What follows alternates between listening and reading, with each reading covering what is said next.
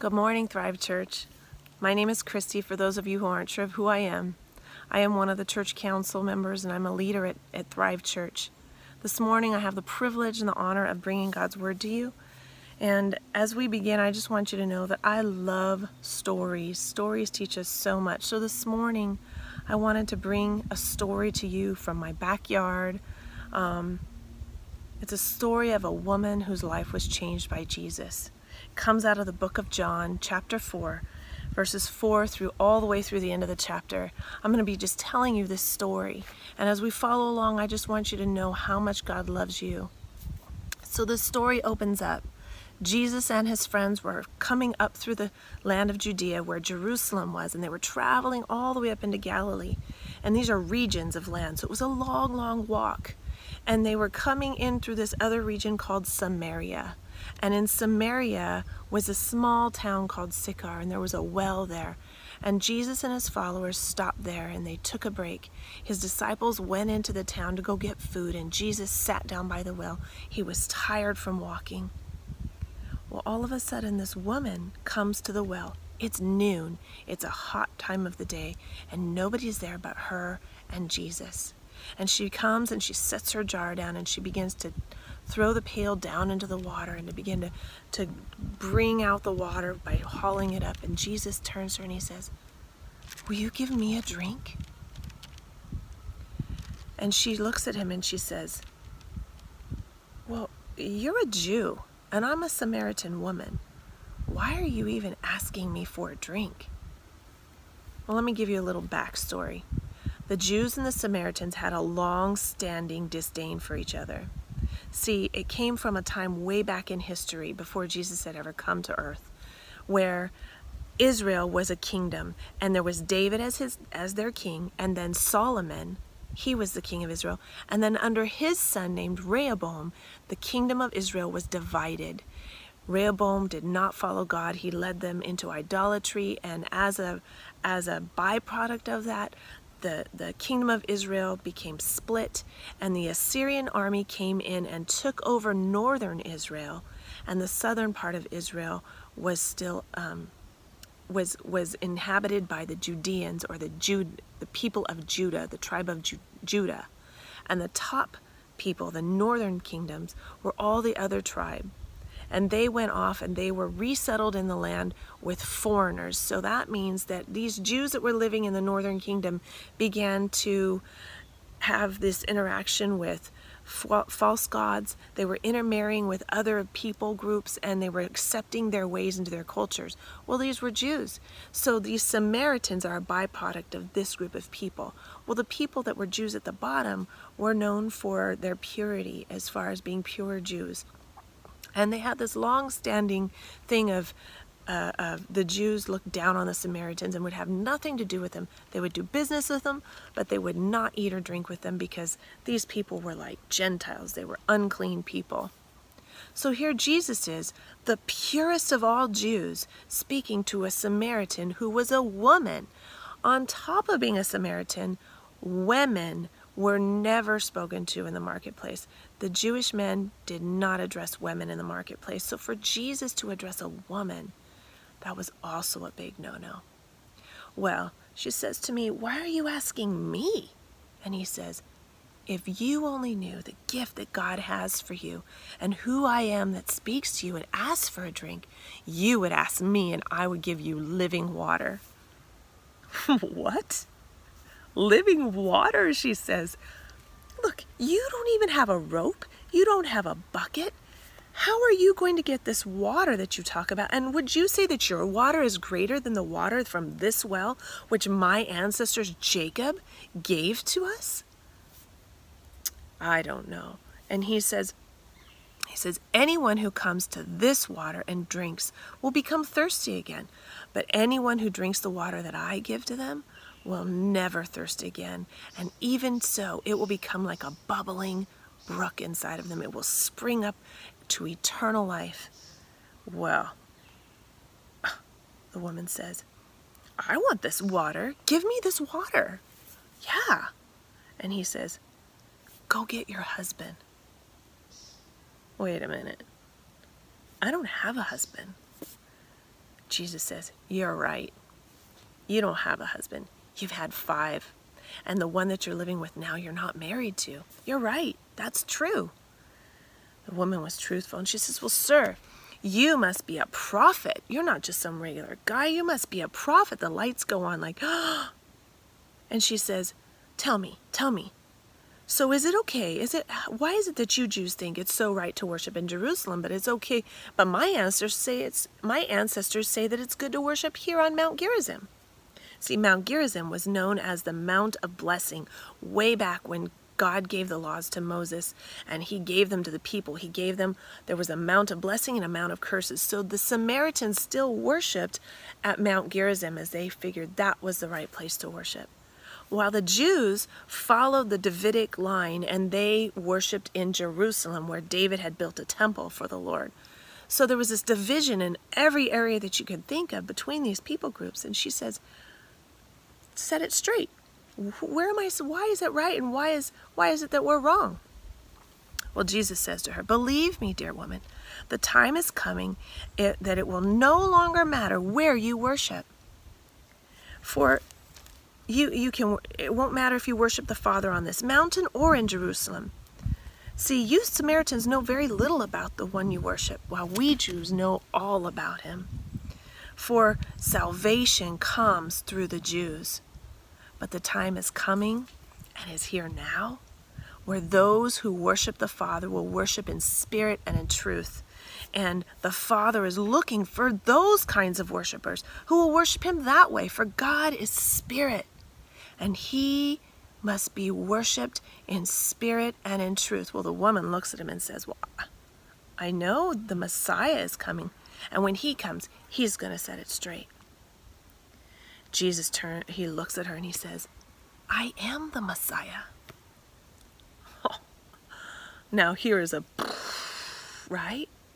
So she's astonished and her mind is running and racing. At the same time that Jesus does this mic drop, the disciples come back and they're seeing Jesus speak with a Samaritan woman, and their minds are like, What is he doing? This is so not okay. Why is he talking to her? But they don't say anything. They're thinking these thoughts. Well, at the same time, the woman leaves her jar at the well. She doesn't even finish. She runs back to her village and she says, Listen, listen, there's a man out there who just told me all about myself. He knows everything I ever did. And do you think this he, this might be the Messiah, the one we've been waiting for? And the town comes running out to meet Jesus. And it says that the town began to talk to him and they said, Hey, we, we want you to stay with us. And so Jesus stayed there in that town for two more days. And it says that in this time, that many people came to believe in him and they said, We now know, not because you told us, woman, but because we have heard him ourselves and we know that now he is the Savior of the world. What? What a cool story. This story is so amazing. Here's some points that I love. Jesus was tired and he waited at the well at noon. That's what we see. But the truth is that with Jesus, nothing is an accident. It's all intentional, and God does things great. He is there at noon when he knew this one woman would be there. He knew that he would show himself to her. He would say, I am the Messiah to her, and she would be faithful to run back and share the news. And this whole town would come to know Jesus based on this one woman.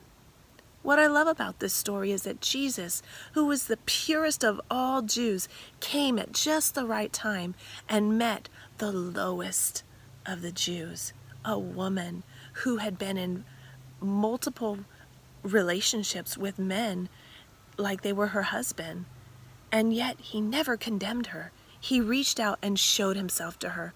Isn't that beautiful? That's an amazing thing that God reaches out to sinners.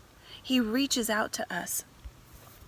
The other thing is that Jesus, he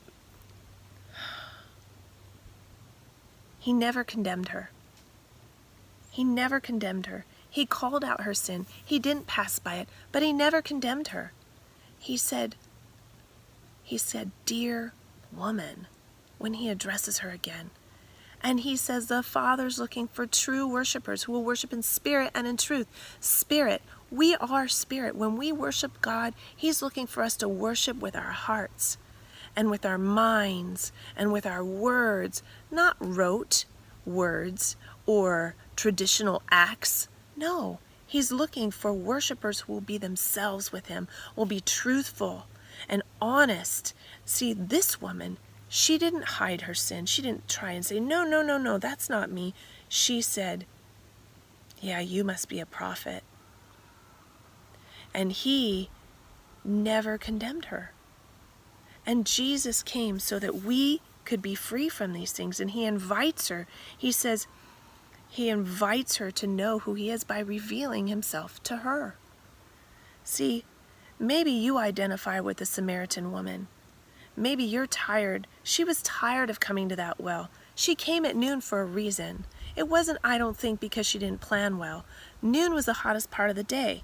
And most of the women would come to the well in the early morning or in the evening when it was cooler because it was hard work drawing water. And so she came in the middle of the day when no one would be there. That sounds like intentionality to me. And Jesus met her there. She was tired. She was tired of being broken, holding it all together. Maybe you're tired of being broken and holding it all together. She was tired of being stuck where life had her. Jesus sees you. And if that's you today, this is what God's word says to you. This is what he says to you. Matthew 11, 28 through 29. Come to me, all of you who are weary and heavy burdened, and I will give you rest. Take my yoke upon you and learn from me, for I am gentle and humble in heart, and, I, and you will find rest for your souls. See, here Jesus wants to take away our heaviness. He is not appalled at it. He says, Come, come, I'm going to take it away, and I'm going to teach you my ways. I am gentle and humble in heart, and you will have rest for your soul. See, rest has to do with stopping and ceasing. When we're burdened, we're carrying, we're heavy. And Jesus wants to release us from that. But something about turning from our own strength and our own way and our own work and trusting Him, our lives become empowered by His life. By stopping, by saying, I'm coming to you. I'm acknowledging my inability by letting Him take my burdens. I'm acknowledging my inability to carry them anymore. And this makes room for His ability to take over in my life. In Isaiah 40, verse 28 through 30, it says, Have you not heard? Have you not understood? The Lord is the everlasting God, the creator of all the earth. He never grows weak or weary, and no one can measure the depths of his understanding. He understands. He gives strength to the weary, and he increases the power of the weak. Even youth grow weak and tired, and young men will stumble and fall, but those who hope in the Lord will renew their strength. I encourage you, friend, address the sin in your life with Jesus. Don't try and hide it. See, we all have it, and there's different ways that we deal with it. We either shrug it off like, not a big deal, I think it's okay or we hide it with shame. If they just don't know, I'm okay. Or we face it and we say, I don't want this anymore, God. And you know what? Jesus is so good. He forgives us. See, he knows that sin steals our peace and our joy, and it steals from our relationships, especially our relationship with Him. And He knows it keeps us from being who He made us to be. The woman at the well at noon, she was there because she did not want to be with others. You know what? She had she had this sin in her life and people knew about it. And it was holding her back from being all she could be. But at that moment, Jesus met her. And what did she become? She became a woman who was empowered and went back and turned her whole community to the truth of who Jesus was. See, friend, Jesus doesn't look at our sin as who we are. He doesn't hold that against us. In fact, He came to pay for it, to set us free with His very life. See, she had been in many relationships and she had suffered rejection, and probably from rejection in her community. She had suffered rejection with husbands and men in her life, but she had also suffered at the mouths of her community. You know what? He wanted to quench that thirst. And so he does with us and with you, friend. Jesus knew this and he offered his life giving water to her to quench her thirst, and so he does to you today. See? Jesus came, he lived a sinless life. And when he came, he did it so that he could die for your sin. He became he was sinless so that he could become our payment for our sin, for my sin, for your sin. Jesus died and he rose from the dead so that he could give you the opportunity to live a new life. He knew you need a new life. And so he paid for it and he provided for it so that you can be free and you can know the truth of his ways. He promises to teach you them. See, he wanted to show you that if death can't hold him down, neither can your sin. Your sin can't hold you down. For those who receive Jesus, we are made free from our sin. We're made new like him. God doesn't look at our sin. God looks at us and he sees perfection and beauty and who he made us to be. He sees strength and he sees power and he sees goodness. He doesn't see any of the stuff we've done. He doesn't hold it against us. He throws it away from us. As far as the east is from the west, it is gone. It is separated. Separated. So your hope is this that one day he is coming back for you and He is going to take you to heaven to be with Him. That is the truth. But here's the deal He's done all this for us, but we have to accept it. We have to, true, to, to choose to believe it and live by it and say, I'm yours again, God. Here's my sin. Here's my life. I don't know how to live. I don't know how to live your ways. Teach me your ways. And you see, through that ongoing prayer and that ongoing just struggling, in a sense, before Him with our sin, He never looks at us with condemnation. He looks at us with peace and joy and, and, and confidence that you belong to me and you are made for greater things than this. So today I would invite you, accept Him in. Like the woman, accept I am the Messiah. I am the coming one. And today, listen, whenever you hear the message that Jesus came and died for your sin and rose so that you could have a new life, you need to know that God Himself is reaching out to you and He wants you to be His. So today, if you would like to receive Jesus, this is what you do you pray. You say, Jesus, forgive my sin. I need your forgiveness. I believe you died for me so that I can be forgiven. And Jesus, I want your new life that you rose from the dead so that I could have. I need you. Teach me your ways. Make me new. In Jesus' name, amen. That's what you do. You pray.